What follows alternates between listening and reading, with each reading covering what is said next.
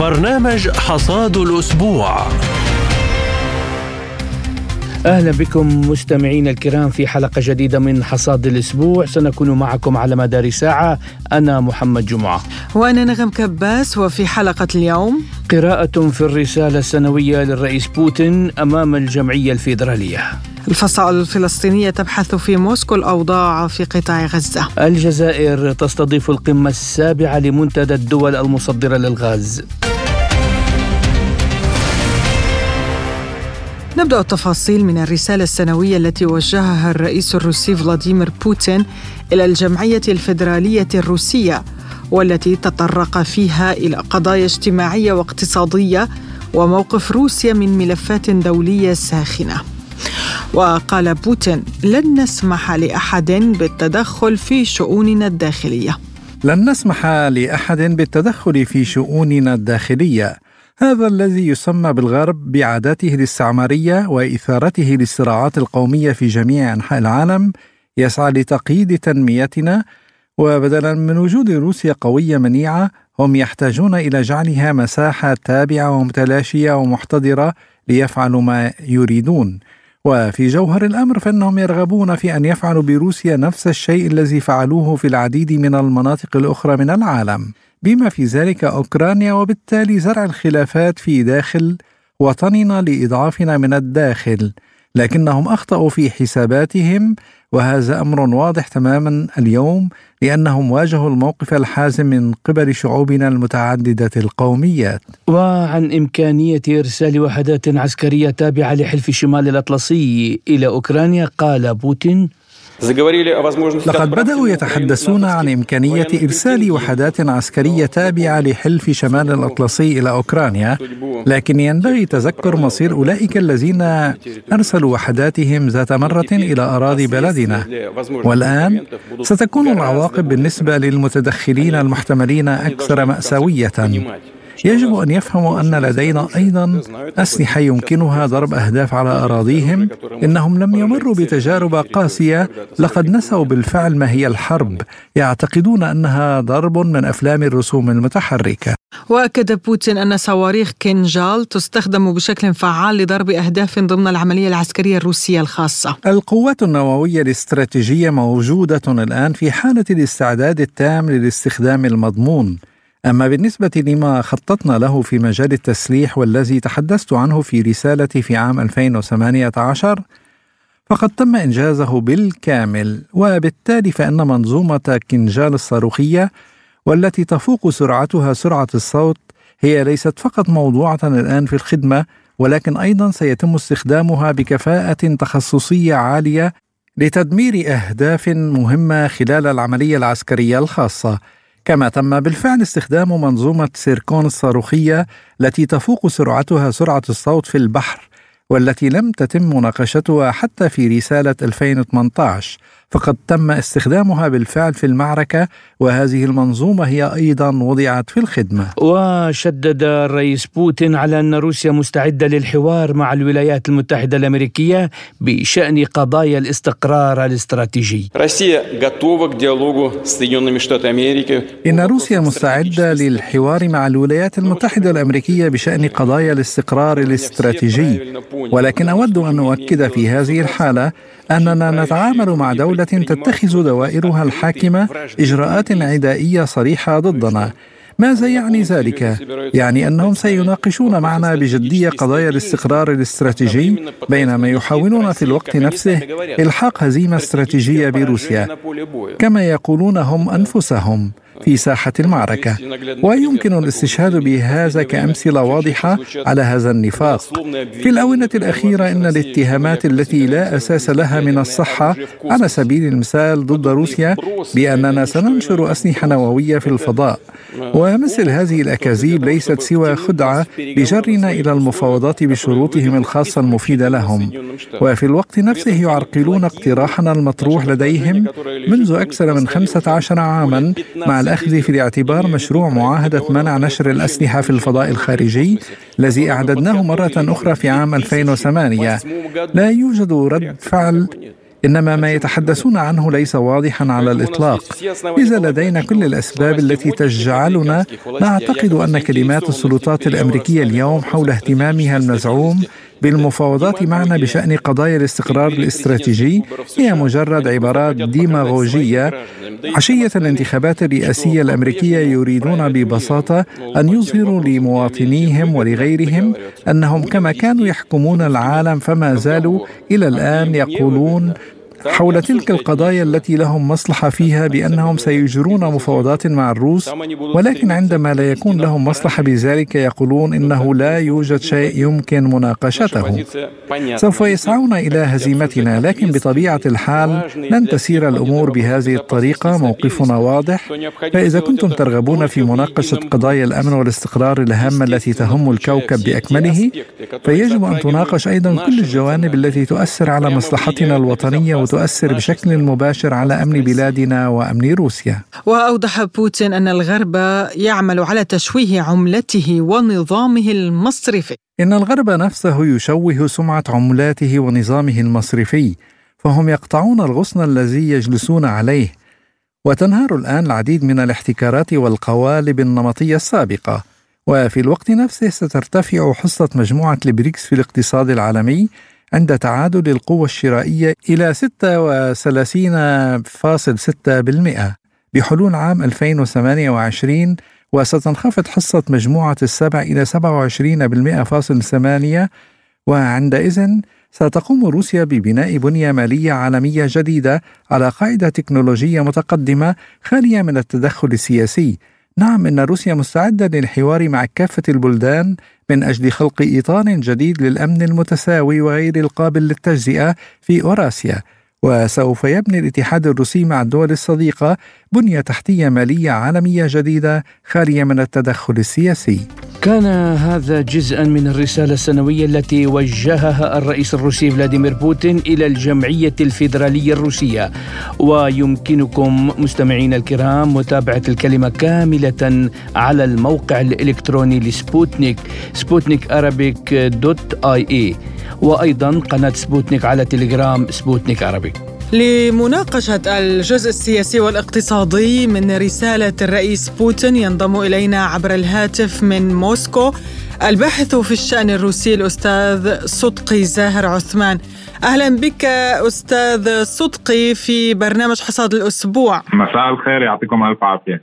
أهلا بك. يعني نبدأ من هذه الرسالة التي وجهها بوتين للجمعية الفيدرالية، أكد فيها وضع استراتيجية بعيدة المدى لخارطة روسيا السياسية والاقتصادية.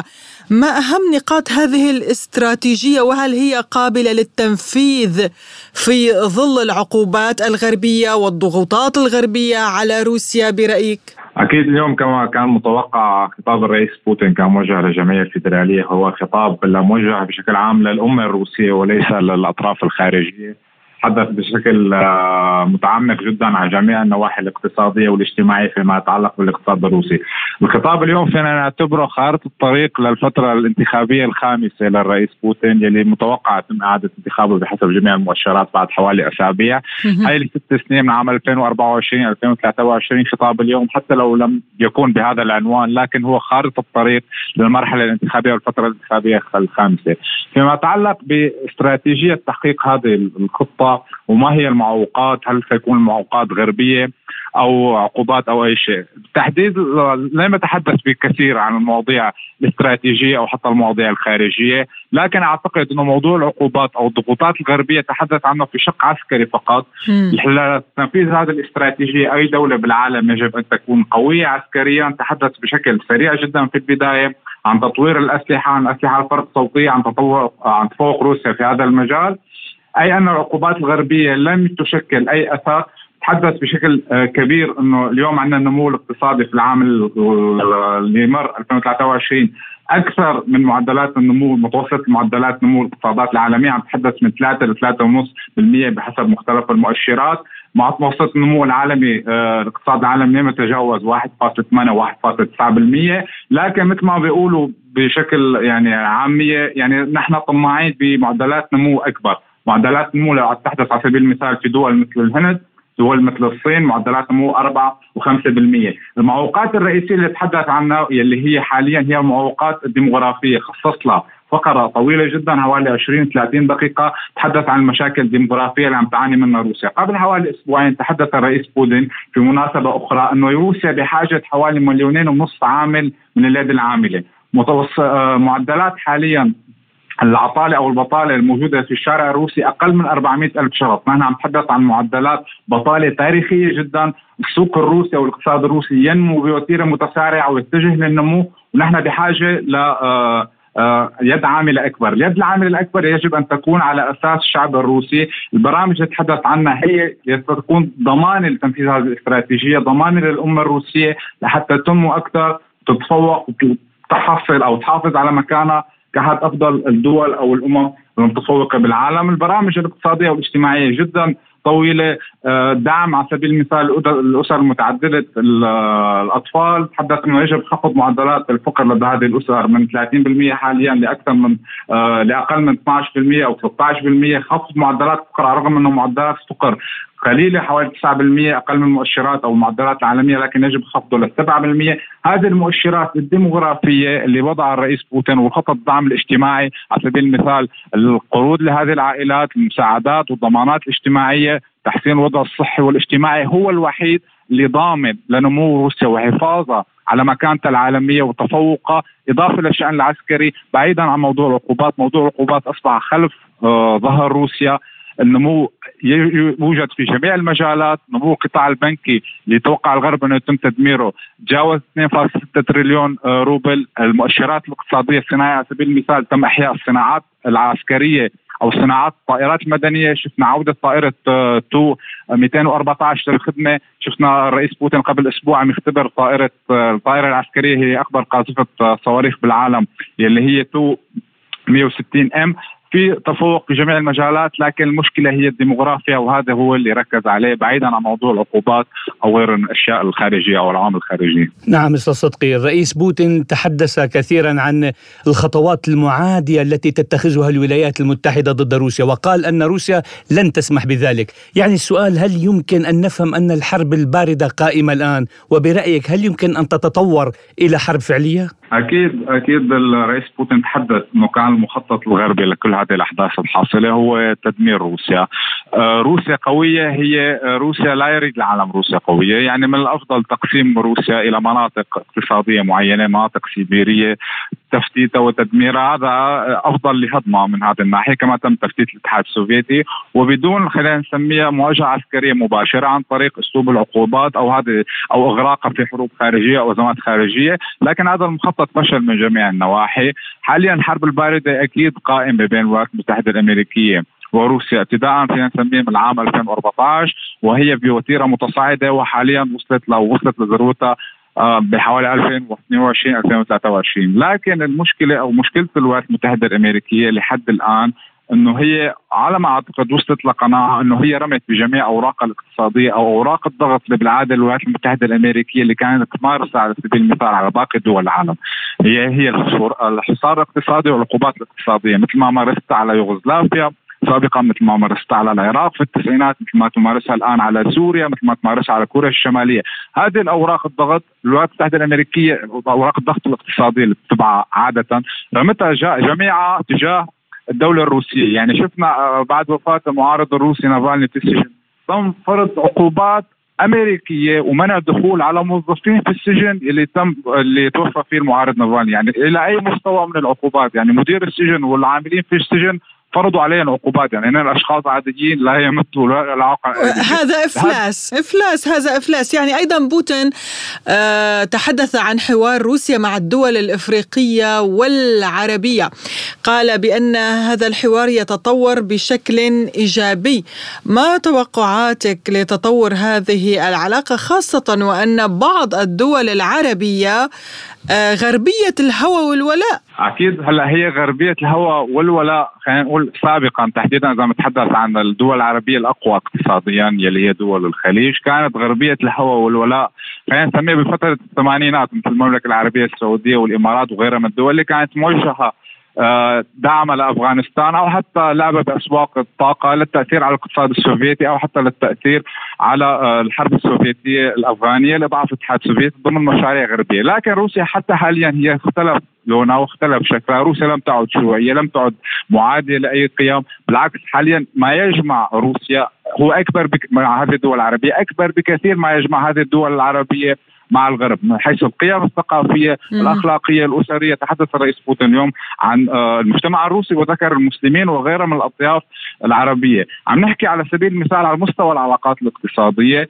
خلال 3-4 سنين ارتفع التبادل التجاري بين روسيا والإمارات ليصل لمستويات تاريخية حوالي 9 مليار دولار، يعني بزيادة 68%. العلاقات مع المملكة العربية السعودية اللي هي أكبر دولة من حيث الاقتصاد في الشرق الأوسط والمنطقة العربية وحتى بالعالم الإسلامي وحتى أكبر دولة عسكرية، هي أعلى المستويات منذ عام 2020 عندما تم التوقيع في نيسان 2020 على اتفاقية أوبك بلس لتنظيم عمليات أسواق الطاقة. هذه الاتفاقية عززت بشكل كبير الشراكة بين المملكة العربية السعودية وروسيا. شاهدنا مع بداية الأزمة الأوكرانية طلبت الولايات المتحدة الأمريكية زيادة صادرات النفط من المملكة العربية السعودية، لكن المملكة العربية السعودية شفنا عندها سيادة في هذا القرار ورفضت خرق هذا الاتفاق بأوامر وإملاءات أمريكية وحافظت على الشراكة الاستراتيجية في ضمان أمن وأمن سوق الطاقة العالمي. هذه الشراكة الاستراتيجية مع هذه الدول العربية جدا مهمة لهذه الدول العربية لحتى تتمتع بما يسمى سيادة كاملة التخلص من هذا الهيمنة الغربية المستمرة من أكثر من عقد. هذا الشيء تعيه المملكة العربية السعودية بقيادة حاليا ولي العهد محمد بن سلمان وغيره من الدول. أيضا موضوع الأمن في منطقة الشرق الأوسط وتضارب هذه المصالح. ما يتعلق بالدول الأفريقية حال الدول العربية في كثير من عوامل المشتركة التي تدعم أفق هذه تطور هذه العلاقات، ولا أهم الدول الأفريقية تعبت جدا من هذه التسلط والهيمنة الغربية وتحديدا الفرنسية على هذه المناطق. شفنا الأحداث اللي حصلت في النيجر بوركينا فاسو وغير من الدول الغربية فشلت العام الماضي في تحقيق أي أو فرنسا كانت تخطط لعملية عسكرية في إفريقيا فشلت في ذلك. شفنا المظاهرات ولدى الدول أو الشعوب هذه المناطق اللي عم ترفع الأعلام الروسية وهي تريد تعزيز هذا التعاون اللي هو مصلحة الطرفين. حاليا أو العام الماضي أيضا إذا نتحدث عن الشق الاقتصادي ارتفع على مستوى تاريخ التبادل التجاري بين روسيا ودول أفريقية 18 مليار دولار. في شراكات المنتدى الاقتصادي أو المنتدى الأفريقي الروسي اللي عم يتم بشكل سنوي عم يجي عليه أغلب زعماء الدول الأفريقية يريدون هذا التوازن، يريدون على متعدد الأقطاب. مثال أيضا الدولة الجزائر، رئيس دولة الجزائر حضر المنتدى الاقتصادي لبيتربورغ. عوامل جدا عديدة ومتفرعة، لكن حاليا ما يميز وسلطنة عمان ستكون الضيف في هذه السنة أيضا ضيف روسيا. أستاذ صدقي، يعني على سبيل الحديث عن الاقتصاد، الرئيس بوتين قال وبكل ثقة أن روسيا ستصبح الاقتصاد الرابع في العالم خلال السنوات 6 المقبلة. برأيك أستاذ، يعني ما هي العوامل التي ستساعد في تحقيق ذلك؟ إذا تحدثنا على سبيل المثال عن معدل النمو الناتج المحلي الإجمالي لدول أكبر اقتصادات العالم أو مجموعة ال20 من العام 2000 لحتى العام 2022 عندنا الصين بالمرتبة الأولى 1260% نمى اقتصادها، روسيا 466% نمى اقتصادها المركز الثاني، والثالث الهند اللي هو 440%. للمقارنة فقط الاقتصاد الياباني خلال هاي 20 سنة نما فقط 6%، الاقتصاد الفرنسي 68% والألماني 67%. هذا التقدم الروسي عم يكون مع تراجع وانكماش للدول الغربية. نحن عنا عوامل داخلية عم نحكي إنه الاقتصاد الروسي عم ينمى، لكن بنفس الوقت في اقتصادات عم تتباطأ وعم تتأثر مثل ألمانيا. شاهدنا الركود الاقتصادي حاليا، الركود التقني بالاقتصاد الألماني، الركود التقني حاليا نمسجها خلال 40 الأخيرين بالاقتصاد الياباني، والركود التقني الموجود في الاقتصادات البريطانية اللي هي أرادت بنفسها عداء روسيا، فهي عم تجني حصاد هذا التراجع. عم تحدث عن نمو جميع القطاعات الاقتصادية في روسيا لديها جميع المؤهلات. على سبيل المثال يعتقد البعض أنه هو روسيا لا تملك الكفاءات. إذا تحدث عن المجال التاريخي روسيا لديها مندلييف، بوبوف، بافلوف، تيموشينكو هي مؤسس علم السكون والحركة مقاومة المواد وغيرها من العلماء. الكفاءات البشرية العالية جدا، عندها اكتفاء جدا كبير في موضوع الموارد الطبيعية. الموارد الطبيعية روسيا من حيث الأمن الغذائي هي تمتلك بسيادة كبيرة، تتمتع بسيادة كبيرة على جميع قطاعات النفط، الغاز، الألمنيوم، الحديد. إضافة إلى ذلك الشراكة إذا العوامل هذه الداخلية وعوامل البشرية. تحدث عن شراكة مع هذه الدول اللي هي أيضا عم تنمو، الشراكة الاستراتيجية الكبيرة جدا مع الصين والشراكة الاستراتيجية الكبيرة جدا، وتحدثنا أيضا عن الشراكة مع الدول العربية والدول الأفريقية. هذه العوامل الخارجية والداخلية والبشرية هي بطبيعة الحال ستجعل روسيا خلينا نسميها خطوات ثابتة الاتجاه للمركز الرابع. الرئيس بوتين لا يبالغ كثيرا، تحدث بشكل واقعي، حاليا روسيا في المرتبة الخامسة، خلال 6 سنوات هي بطبيعة الحال قادرة على الوصول إلى المركز الرابع. وبكل الأحوال يعني الرئيس بوتين اليوم أطلق اقتصاد البيانات، مشروع جديد في الدولة الروسية. الحديث يطول ويطول، ولكن لضيق الوقت مضطرين لإنهاء الحوار. شكرا لك الباحث في الشأن الروسي الأستاذ صدقي زاهر عثمان، كنت معنا عبر الهاتف من موسكو، شكرا لك. شكرا. وفي ملفنا التالي، تشارك الفصائل الفلسطينية في جلسة حوار مغلقة في العاصمة موسكو بدعوة روسيا، وتبحث الوفود مختلف القضايا ولا سيما الحرب الإسرائيلية على قطاع غزة والهجمات الإسرائيلية على القدس والضفة. للمزيد حول هذا الموضوع ينضم إلينا عبر الهاتف الباحث بالشأن الفلسطيني الأستاذ علي نصار. أهلا بك أستاذ علي في حصاد الأسبوع، وبداية نسأل عن هذا الاجتماع في موسكو الذي يضم 14 فصيلا فلسطينيا، ما أهمية هذا الاجتماع برأيك؟ أولا مساء الخير لكل الجميع. باعتقادي أنه حان الوقت، ورغم أنه زي ما بقول المثل الروسي متأخر ولا شيء، أنه الفصائل عليها أن تتحد وأن تتفق على خط واحد من أجل المواجهة الشرسة النازية في هذه الأيام، إن كان على غزة ولا على الضفة الغربية. وباعتقادي روسيا هي المكان الملائم، هي العنوان الملائم جدا للوحدة الفلسطينية، لأنه كل العالم له مصالح من أجل شرذمة وتقويض أي اتفاق بين الفصائل. يعني ما فيش أي مبرر حاليا أنه الفصائل ما تتفق، لأنه الحمل الثقيل ما كل فصيل منفصل عن الثاني وما بدون تنسيق، هذا يعود بالضرر الكبير على القضية الفلسطينية. الأيام القادمة هي حبلى بأمور كثيرة، والوحدة الفلسطينية هي الضمان للمواجهة لتنسيق البيت الفلسطيني، مهم جدا. وهل ستنجح موسكو بتقريب وجهات النظر برأيك؟ ما هو إذا بكون نجاح فقط عن طريق موسكو، بما أني أنا يعني بعرف في موسكو وبعرف القيادة الروسية، أنا درست في موسكو. باعتقادي موسكو هي العنوان الوحيد الصادق من أجل وحدة الفصائل الفلسطينية. ما في أي دولة إلا إلها مصالح شخصية وتميل من فصيل لفصيل، وجربنا وشفنا كيف أنه سنوات مفاوضات من أجل الوحدة وتبوء بالفشل للأسف الشديد. وشوفوا كيف شو اللي عم بيصير في شعبنا الفلسطيني في غزة، وكان في الضفة شو اللي عم بيصير بسبب هذا التشرذم الموجود. أنا برأيي أعتقد هي خطوة أولى، أعتقد راح تكلل بالنجاح. أنا متفائل جدا، لأنه الوطن الفلسطيني والإنسان الفلسطيني هو فوق أي مصلحة حزبية معينة، وآمل خير. ما المطلوب اليوم من موسكو؟ يعني هي تحاول جاهدة منذ 5 أشهر وقف إطلاق النار، إلا أن واشنطن تعرقل يعني هذه المشاريع كلها في مجلس الأمن. دائما كانوا زي ما يقولوا يحط البيض في الإدارة الأمريكية، والإدارة الأمريكية دائما كانت إنسان ليس وسيطا متحيز، وإحنا شفنا بشكل جلي وواضح جدا انه كيف امريكا تقف ومشاركه في قتل الفلسطيني. الوسيط الروسي كان نزيه كل الوقت، واحنا بنذكر نبينزا كيف حذر وطالب، والقياده الروسيه فلاديمير بوتين ووزير الخارجيه كانوا يطالبوا بعداله وحل القضيه الفلسطينيه بشكل عادل.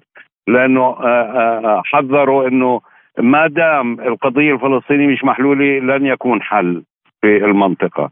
القيادات الفلسطينية كلها بتعرف أنه إذا بتظل استحواذ الأمريكي على الحلول حل القضية الفلسطينية ما راح يجينا أي شيء، ما راح يجي هذا الشعب أي شيء، لا حلول ولا إنصاف.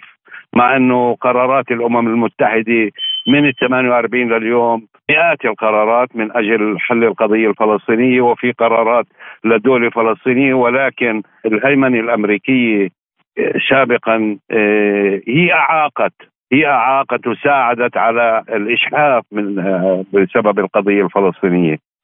فأنا باعتقادي أنه حان الوقت مع تعدد الأقطاب حاليا، نهاية هيمنة القطب الواحد الأمريكي، فأعتقد هنالك وزن كافي أنه يتصدى لأي مؤامرة ضد الشعب الفلسطيني. وإن شاء الله أنا آمل جدا، أنا متفائل جدا أنه هذا اللقاء سيتبعه لقاءات لإنهاء الانقسام الفلسطيني. يقول مراقبون بأن الحل لن يأتي عن طريق روسيا والصين، بل بواسطة الشعوب الغربية والأوروبية التي طبعا بدأت تدرك حقيقة ما يجري في فلسطين المحتلة وانتفضت ضد حكوماتها وضد ممارسات إسرائيل. برأيك أستاذ، هل توافق هذا الرأي؟ ما أظنش يجي الحل عن طريق الشعوب الأوروبية، انتفضت وفهمت الحقيقة، وبعد ما عموهن بإعلامهن المزيف ومنع الإعلام الآخر مثل سبوتنيك اللي أغلقوها بوجه المواطن الأوروبي، لكن السوشيال ميديا والإعلام فضح كل المواقف الغربية الواقفة صف واحد، الحكومات الغربية واقفة صف واحد مع إسرائيل وتدعم إسرائيل. أنا برأيي لها تأثير الشعوب الغربية على قياداتها، وراح نشوف تغييرات كبيرة في الحكومات الغربية في الانتخابات القادمة. لكن باعتقادي بدون دور روسيا والصين لن يأتي حل بدون دور روسيا والصين. الباحث بالشأن الفلسطيني الأستاذ علي نصار كنت معنا عبر الهاتف من فلسطين، شكرا لك. وإلى الجزائر التي تستضيف في الفترة من 29 من فبراير شباط إلى 2 من مارس آذار المقبل القمة 7 لرؤساء دول وحكومات الدول المصدرة للغاز. التفاصيل مع موفد سبوتنيك إلى القمة الزميل محمد حميدة. نغم، يعني نحن اليوم في أولى أيام المنتدى السابع للدول المصدرة للغاز هنا في العاصمة الجزائر. انطلقت صباح اليوم الاجتماعات الخاصة بالخبراء أو اللجنة رفيعة المستوى، والتي تناقش البنود والملفات المطروحة على جدول هذه القمة للتحضير لمشروع إعلان الجزائر الذي سيرفع يوم الجمعة إلى الوزراء ورؤساء الحكومات للمصادقة عليه قبل رفعه إلى القمة على مستوى الرؤساء يوم السبت. بالتأكيد نعم زميلتي نغم، تتناول هذه القمة التنسيق المشترك بين الدول المنتجة الرئيسية بهدف ضمان استقرار أسواق الغاز العالمية ومواجهة التحديات التي قد تواجه الطلب على هذا المصدر الطاقوي النظيف خلال المرحلة المقبلة، خاصة في ظل التوترات وفي ظل المشهد المرتبك عالميا في عدد من بقاع العالم. نعم، يعني أبرز هذه الملفات المطروحة على طاولة القمة ما يتعلق باستقرار الأسعار وضمان استمرار أو استقرار التصدير أيضا في الوقت الراهن نظرا لما يمثله الغاز من مصدر طاقوي هام. أيضا ربما يناقش الخبراء مسألة التحديات التي واجهها الغاز باعتباره أحد مصادر الطاقة الأحفورية، والتي تواجه تحديات في السنوات المقبلة في ظل توجه العالم إلى الطاقة النظيفة. لكن ربما يظل الغاز هو الوسيط الأخف ضررا من الطاقات الأحفورية الأخرى، وما يؤهله للاستمرار لسنوات أو الاعتماد عليه بشكل كبير خلال الفترات المقبلة. بالرغم من بعض الموضوعات المطروحة أيضا أو التساؤلات التي طرحت، إمكانية تحويل منتدى الغاز إلى منظمة على غرار منظمة أوبك، لكن حتى الآن لم تنتهي الاجتماعات الخاصة بلجنة الخبراء، وغدا سيجتمع الوزراء أيضا ليناقشون ما توصل إليه أو النقاط التي تضمنها تقرير لجنة الخبراء اليوم، لنرى ما إذا كان هناك إمكانية للتوجه لهذا الأمر من عدمه. لا يمكن أن نسبق الأحداث هنا بالفعل، لكن هناك اهتمام بالقمة السابعة نظرا لما أو نظرا للأوضاع العالمية في الوقت الراهن. وتفاصيل أوفى عن هذه القمة ينضم إلينا من الجزائر الخبير الاقتصادي الدكتور عبد القادر سليماني. أهلا بك دكتور في برنامج حصاد الأسبوع، وأسألك ما هي التحديات التي تواجه القمة؟ أولا قطر اكتسبت خلال السنوات الماضية، خلال أكثر من 25 سنة اكتسبت سمعة قوية جدا بإنتاج الغاز المسال وكفاءتها وقدرتها على تمديد، واعتمدت عليها دول آسيا بالخصوص وكانت ناجحة، وأكبر دليل ذلك دول عالمية مثل اليابان، مثل الصين، مثل حتى الدول الثانية. وجدت قطر هي المنفذ الصحيح لاستقبال الغاز المسال القطري وهيئة هذه الدول لدخول العصر الحديث.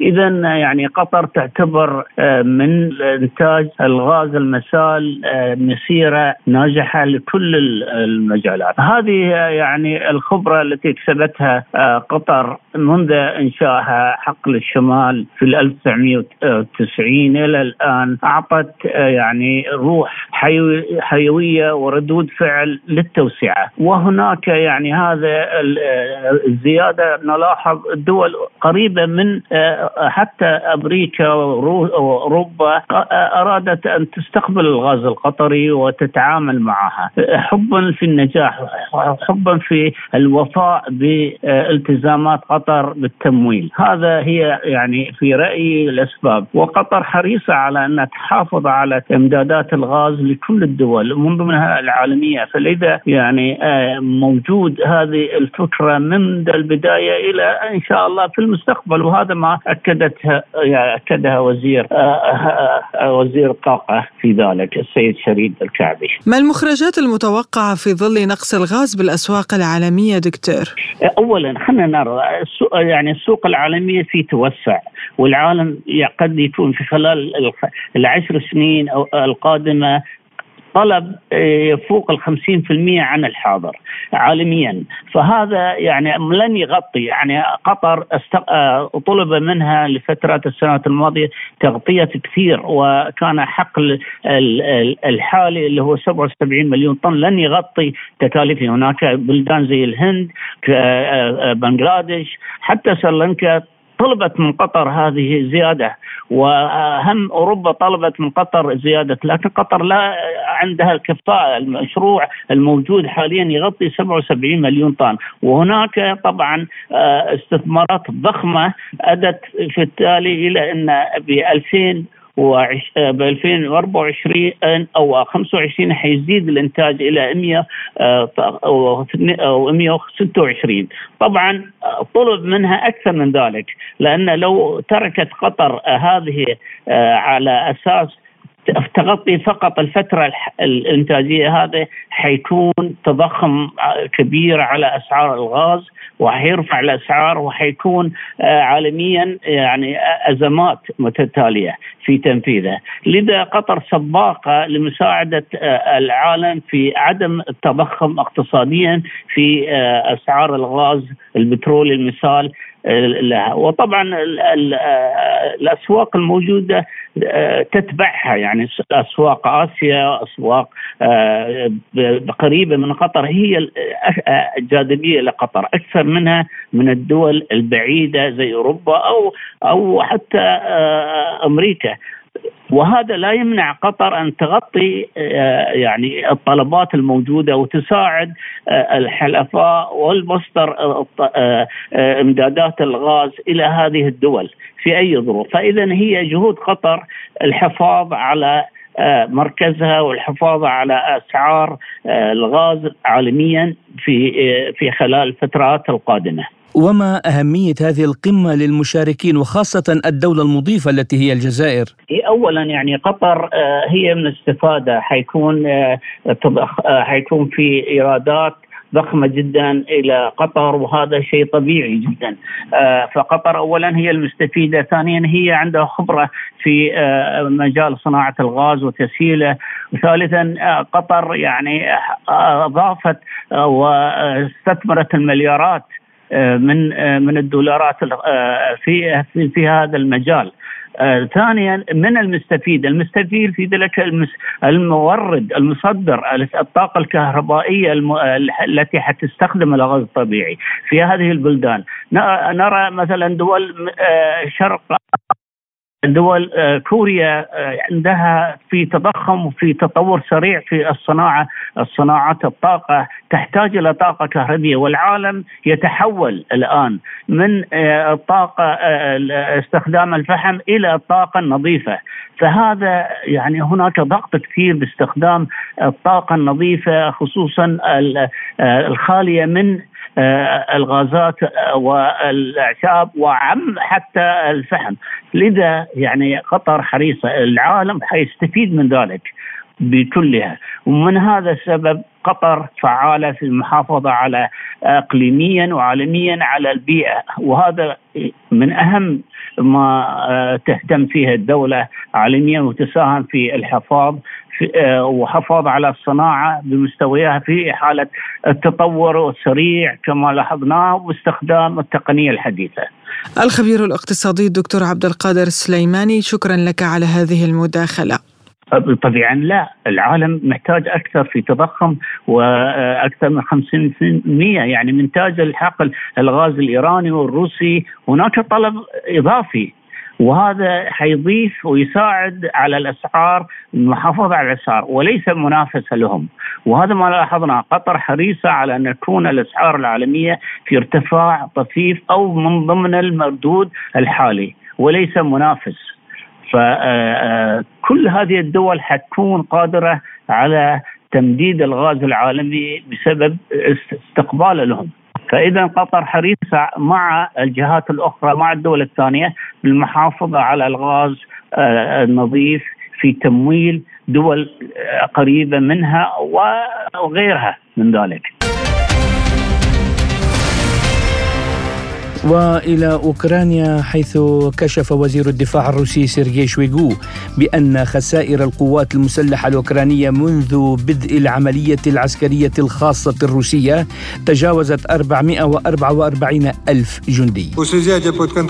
بعد سيطرة جيشنا على دفاعات قوات كييف في أفدييفكا، تواصل وحداتنا تحسين مواقعها في محوري دانيتسك وكوبيانسك. منذ بداية العام تم تحرير حوالي 327 كيلومترا مربعا من أراضي مناطق روسيا الجديدة من قبضة النازيين في جميع الاتجاهات. وخلال الأسبوع الماضي تم طرد القوات الأوكرانية من 3 بلدات بجمهورية دانيتسك هي بابيدا، لاستيشكينا وسيفرنايا. كما تتكبد قوات كييف أكثر من 800 عسكري و120 وحدة من الأسلحة المختلفة بما في ذلك الأجنبية كل يوم. وبلغت خسائر القوات كييف منذ بدء العملية العسكرية الخاصة أكثر من 444 ألف. وإلى ردود الفعل على تصريح الرئيس الفرنسي أمانويل ماكرون بأن القادة الأوروبيين ناقشوا إمكانية إرسال قوات عسكرية إلى أوكرانيا، وهو ما قال عنه المتحدث باسم الرئاسة الروسية ديمتري بسكوف أن إرسال قوات غربية سيؤدي إلى مواجهة عسكرية مباشرة بين روسيا وحلف شمال الأطلسي. وبدورها قالت المتحدثة باسم وزارة الخارجية الروسية ماريا زاخاروفا في تصريح لسبوتنيك بأن حلفاء فرنسا لم يدعموا تصريحات ماكرون بشأن احتمال إرسال قوات غربية إلى أوكرانيا. يبدو لي أن هذا التصريح قد أحدث صدمة وسط رفاقه وشركائه في حلف شمال الأطلسي، وعلى الفور وفي غضون ساعتين صدرت سلسلة من التصريحات من قبل القيادات في دول الناتو والمسؤولين ووزراء الخارجية ووزراء الدفاع، إنهم ينأون بأنفسهم عن بيان ماكرون هذا، فهم أنفسهم لا يخططون لشيء من هذا القبيل، ولن يوجهوا أي شخص لمعرفتهم أن هذه ستكون قصة مختلفة تماما. السؤال الذي يجب أن يطرح هو: لماذا أدلى ماكرون بمثل هذا التصريح؟ مع العلم أن لا أحد قد فهم ذلك. أنا الآن أتحدث عن شركائه وأصدقائه وحلفائه.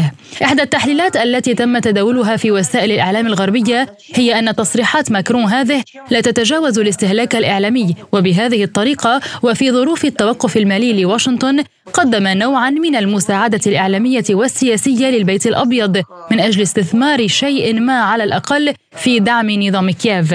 في واقع الأمر كان من المفترض أن يكون هذا البيان بمثابة رسالة تشجيعية للقوات المسلحة الأوكرانية التي تعيش ظروفا صعبة جدا، ولكل من جنده نظام كييف من الناتو للقتال ضد روسيا. ومع ذلك أصبحت التصريحات اللاحقة لممثلي دول الناتو بأنهم لا يفكرون في إرسال قوات إلى أوكرانيا بمثابة إشارة عكسية لكييف. لقد استخدموا أوكرانيا في البداية ثم خانوها، وسيستمرون في استخدامها وفي خيانتها. من جانبها قالت المتحدثة باسم وزارة الخارجية الصينية ماونينغ إنه يتعين على جميع الأطراف المعنية المساعدة في حل الصراع في أوكرانيا. ندعو جميع الأطراف إلى التوصل إلى توافق وتهيئة الظروف لتخفيف التوترات وتسهيل وقف إطلاق النار. الصين ستواصل القيام بدور بناء في التسوية السياسية للأزمة الأوكرانية. وقال المتحدث باسم الأمين العام للأمم المتحدة ستيفان دوجاريك بأن الأمم المتحدة تحث على تجنب الخطاب التحريضي حول الصراع في أوكرانيا. كما أعلنت وزارة الدفاع الأمريكية أن الولايات المتحدة لا تخطط لإرسال قوات للقتال ضد روسيا في أوكرانيا. وصرح السفير الروسي لدى واشنطن أناتولي أنتون بأنه لا يمكن للولايات المتحدة أن تعجز عن فهم عواقب وتداعيات إرسال حلفائها قوات عسكرية إلى أوكرانيا. عن هذا الموضوع وفيما إذا كانت القوات الأوكرانية ستستطيع الاستمرار بعد كل هذه الخسائر التي تكبدتها، تحدث لسبوتنيك رئيس مركز جي اس ام للدراسات الدكتور أصف ملحم. أستاذ نغم، يعني خسارة القوات الأوكرانية وانهيارها في النهاية هو تحصيل حاصل. يعني نعلم جميعا أن روسيا تضغط وتضغط، وبالنهاية ستأتي تلك اللحظة التي ينهار فيها الجيش الأوكراني. السؤال الكبير والذي لا يجد أحد له جواب على الإطلاق سواء في أوروبا، لذلك نلاحظ هذا الزخم الإعلامي والزخم السياسي في أوروبا كله، ماذا بعد؟ إلى أين ستذهب روسيا بعد انهيار الجيش الأوكراني؟ في الواقع السيناريوهات كثيرة ويمكن أن نتحدث عنها، ولكن يبدو أن الدول الغربية ما زال عندها بصيص أمل على ما سموه، يعني حتى في السنة القادمة هجوم ربيع جديد أو هجوم صيف جديد مشابه لذلك الهجوم الفاشل الذي قاموا به في السنة الماضية مع قدوم طائرات F-16. هذا الأمر يبدو هذا آخر أمل عندهم، ولكن كل التقديرات العسكرية، نحن هذا الموضوع عالجناه وناقشناه ودرسناه بشكل دقيق، أن هذا الهجوم إن تم وإن تم التحضير له فهو فاشل أيضا قبل أن يبدأ كسابقه أيضا. وعما إذا كان للمرتزقة تأثيرا على مسار الحرب، قال ملحم: فيما يتعلق ملف المرتزقة أستاذ عماد، لاحظ معي هذا الموضوع في بداية المعركة جاء أعداد كبيرة جدا من المرتزقة، يعني جاءوا إلى هذه الأرض ولا يعلمون ماذا ينتظرهم هنا، وهذا مصير كل مرتزق، يعني يتم تغرير به في بلده تحت ضغط المغريات المادية وما شابه ذلك، وكأنه ذاهب إلى الجنة يعني.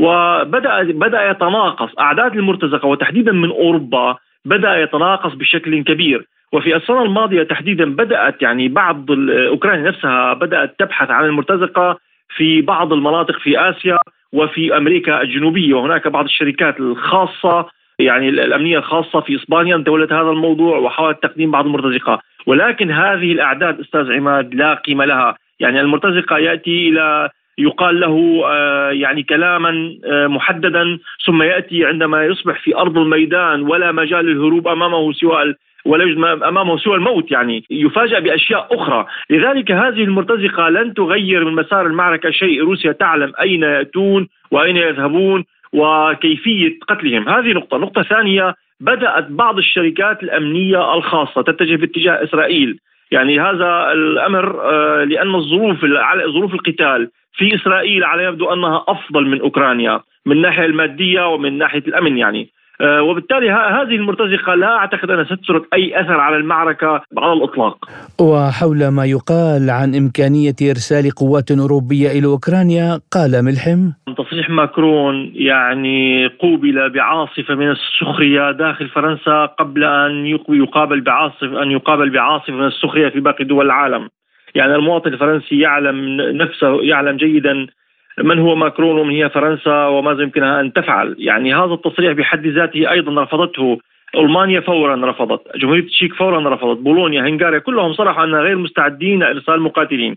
وهو يعني قال كلمة في الواقع فيها الكثير من المواربة. لذلك نحن حللنا هذا الموضوع ودرسناه. ماكرون أعتقد أنه يبغي من هذا التصريح عدة أشياء: إما دفع بالمهاجرين للتجنيد في الجيش الفرنسي تحت ضغط المغريات وخاصة الإقامات والجنسية وما شابه ذلك، لأن فرنسا تعاني من المهاجرين عندها.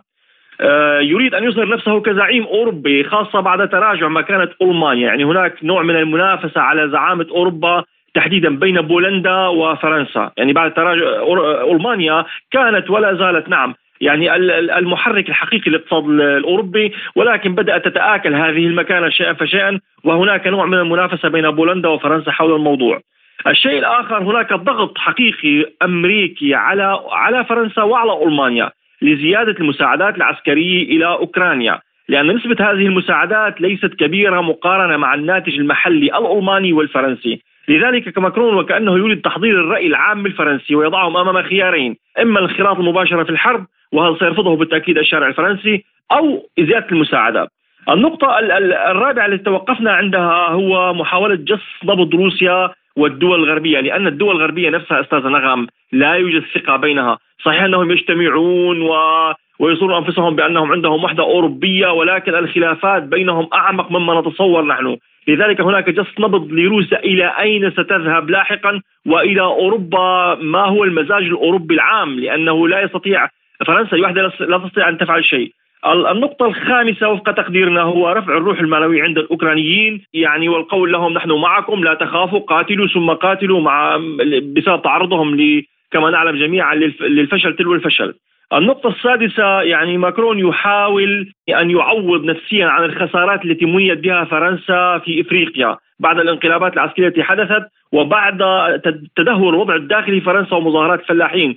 لذلك يريد أن يظهر نفسه أمام الشارع الفرنسي: نحن ما زلنا ممسكين بخيوط اللعبة وقادرين على تسييرها كما نشاء. يعني هذا التصريح بحد ذاته ليس له سوى يعني بعد وأثر إعلامي وسياسي وليس أكثر من ذلك. وعن الخطوات التي قد تتخذها موسكو على خلفية التقدم الأطلسي نحو حدودها قال ملحم: أستاذ عماد، روسيا منذ عام 2018 وضعت قواعد صاروخية في مقاطعة كالينينغراد لإطلاق صواريخ اسكندر إم القادرة على الطيران في الطبقات العليا للجو والسقوط في أي عاصمة أوروبية في ظرف 4 إلى 5 دقائق، وهذه الصواريخ قادرة على حمل رؤوس نووية. يعني هي تتحسب لكل هذه التطورات منذ أمد بعيد. لذلك يعني نحن نعلم جيدا يعني من الناحية من وعن التهديدات بخصوص تحييد كالينينغراد أضاف ملحم يقول: منذ عام 2018 بدأت الكثير من الدراسات تصدر في الولايات المتحدة الأمريكية نفسها كيف نحمي دول البلطيق، كيف من الهجوم الروسي المحتمل من كالينينغراد، كيف ندافع عن الدول المحيطة بكالينينغراد. يعني المشكلة هم وكأنهم الولايات المتحدة الأمريكية تتصرف دائما بخباثة، يعني هي تخيف هذه الدول الصغيرة، دول البلطيق ودول أوروبا الشرقية، يعني وبعض الأدبيات الروسية، يعني وأنا أعتذر من استخدام هذا اللفظ، تسميهم العواؤون يعني بكل بساطة. يعني هم يصرخون ويصرخون ولا أحد يخيفهم، لا أحد يريد أساسا المساس بهم، ولكن تحت ضغط هذا الخوف تدفع بهم إلى هذه المعركة شيئا فشيئا. يعني نحن نعلم جيدا الموارد البشرية عند روسيا عدد سكان روسيا 150 مليون، أما الدول الناتوية عددها حوالي مليار. يعني من ناحية الأسلحة التقليدية روسيا ليست متفوقة في جميع هذه الأسلحة. لذلك روسيا أنا أتوقع إذا اندفع الناتو هذه الاندفاع الغبية للدخول في الحرب مباشرة، فإن روسيا لن تتردد لحظة واحدة استخدام السلاح النووي، لأنه لا يوجد خيارات أخرى، يعني لا يمكنها أن تفرط بسكانها روسيا كما قلت، لأن عدد سكانها قليل. هنا تكمن المشكلة، حرب تقليدية مع روسيا بين روسيا والناتو لن تحدث، ستكون حرب نووية مباشرة. بحث وفد مجلس الدوما الروسي برئاسة رئيس المجلس فياتشيسلاف فولودين في العاصمة السعودية الرياض العلاقات الثنائية بين روسيا والمملكة العربية السعودية. وعن أهمية هذه الزيارة وأسبابها تحدث لسبوتنيك من الرياض المحلل السياسي الدكتور سعد بن عبد الله حامد. مساء الخير وأهلا وسهلا فيك يا أختام. طبعا لا شك بأن زيارة المجلس الوفد الروسي من مجلس الدوما وبرئاسة فياتشيسلاف فولودين رئيس المجلس هي زيارة يعني مهمة جدا في ظل العلاقات الاستراتيجية بين المملكة العربية السعودية وجمهورية روسيا، ونعلم حجم العلاقات يعني الممتدة والشراكات والعلاقات الثنائية الفاعلة بين البلدين. طبعا لابد أن نشير إلى أن هنالك زيارات سابقة بين المملكة بين يعني المجلس الشورى و المجلس الدوما، ويعني كان هناك زيارات فاعلة، كان آخرها الزيارة التي كانت في عام 2018، وكان هنالك رغبة بتفعيل الجانب البرلماني وتوطيد العلاقات بين الدولتين، ويعني نجد بأن هناك تعاون كبير بين يعني مجلس الشورى و يعني مجلس الدوما، إضافة إلى أن يعني حجم العلاقات الموجودة بين البلدين بين المملكة العربية السعودية وبين روسيا، ويعني كانت تجسدها آخر زيارة لرئيس الروسي فلاديمير بوتين.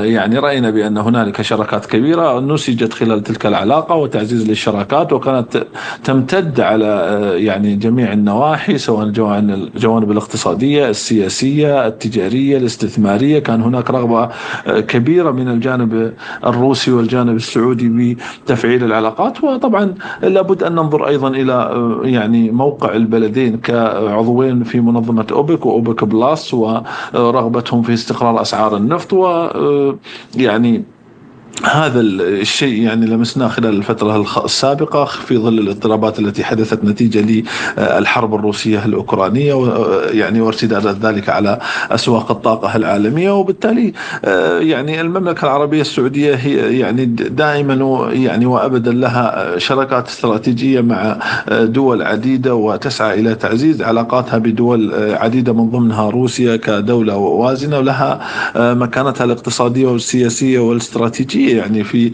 العالم. ولا شك بأن الآن يعني كون هذه أول زيارة يعطينا يعني دلالة واضحة بأن هنالك يعني رغبة كبيرة من الجانب الروسي أيضا في تعزيز هذه العلاقات البرلمانية وتعزيز التعاون المشترك أيضا في هذه المجالات وتبادل الزيارات بشكل إيجابي.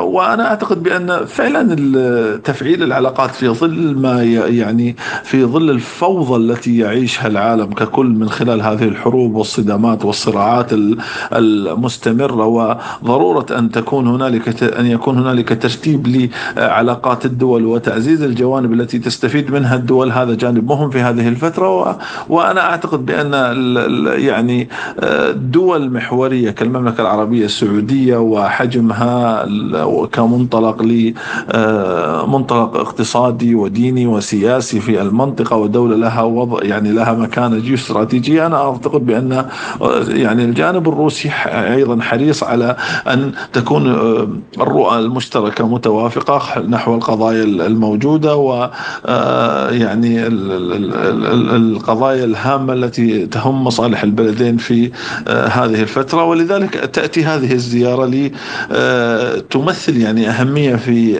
هذه يعني من خلال هذا التمثيل البرلماني الذي يزور الرياض الآن. نعم.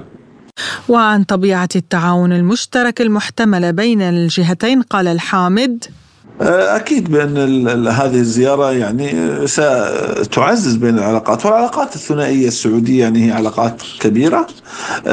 كما أشرت سابقا بأن زيارة الرئيس الروسي ويعني الفترة السابقة وما شهدته من علاقات قوية بين البلدين وتعاون كبير، المملكة دخلت بشكل كبير في يعني محاولة الوساطة لإنهاء الحرب الروسية الأوكرانية، لإيجاد وساطة إيجابية. استطاع سمو ولي العهد أن يقدم يعني أن يساهم أيضا في يعني عمليات التفاهم حول فك أسرى لدول عديدة، الأمريكان وبريطانيين وغيرهم من الدول، من خلال علاقتهم بعلاقة الأمير محمد بالرئيس فلاديمير بوتين. أعتقد بأن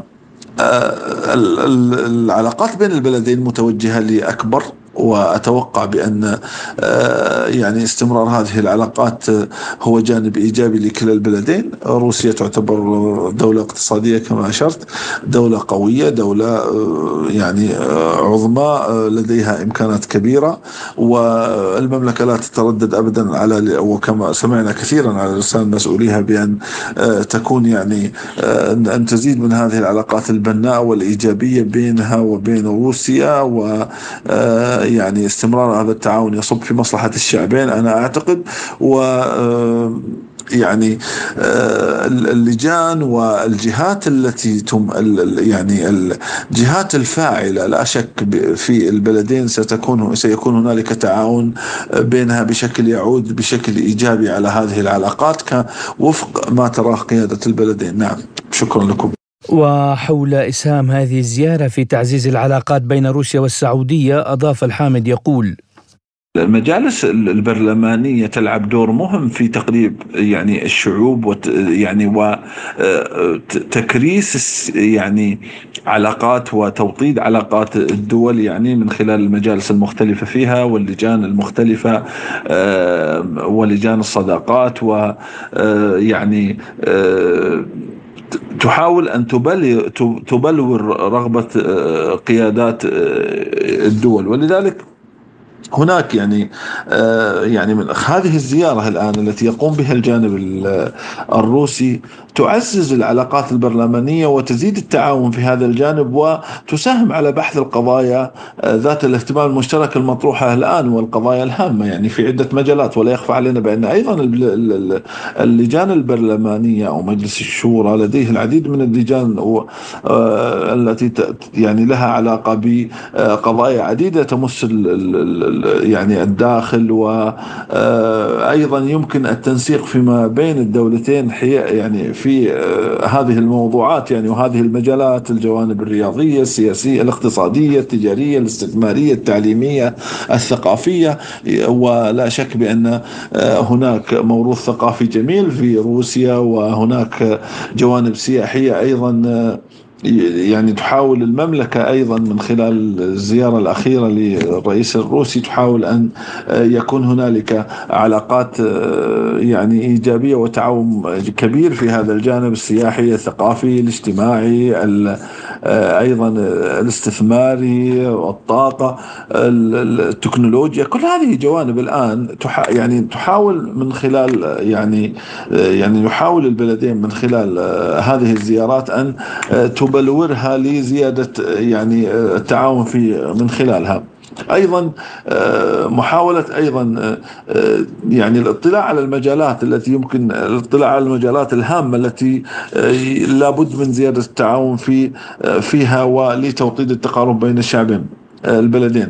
وأيضا يعني هناك دور مهم في بلورة ما تريد قيادة البلدين كما أشرت سابقا، وهو جانب مهم. وبالتالي أنا أعتقد بأن هذه فعلا زيارة من 30 سنة إلى المملكة، وتزيد التقارب بين البلدين وبين أعضاء الدولتين. وأستطيع أن أقول بأن يعني إحنا لا نستغرب هذا الشيء. يعني أشرت سابقا بأن هناك علاقات كبيرة قوية بين المملكة وبين روسيا، وأنها حليف استراتيجي للمملكة العربية السعودية، وغير مستغرب مثل هذا الشيء. يعني أكيد بأن هنالك استفادة كبيرة مما يحدث يعني الآن من هذه الزيارة، وسنجد نتائجها يعني في القريب العاجل من خلال أيضا يعني التعاون، خريطة التعاون الممكنة بين مجلس الشورى السعودي وبين مجلس الدوما الروسي بما يمتلكانه من خبرات ومجالات للتعاون كبيرة وأفق كبير للتعاون في بين البلدين. يعني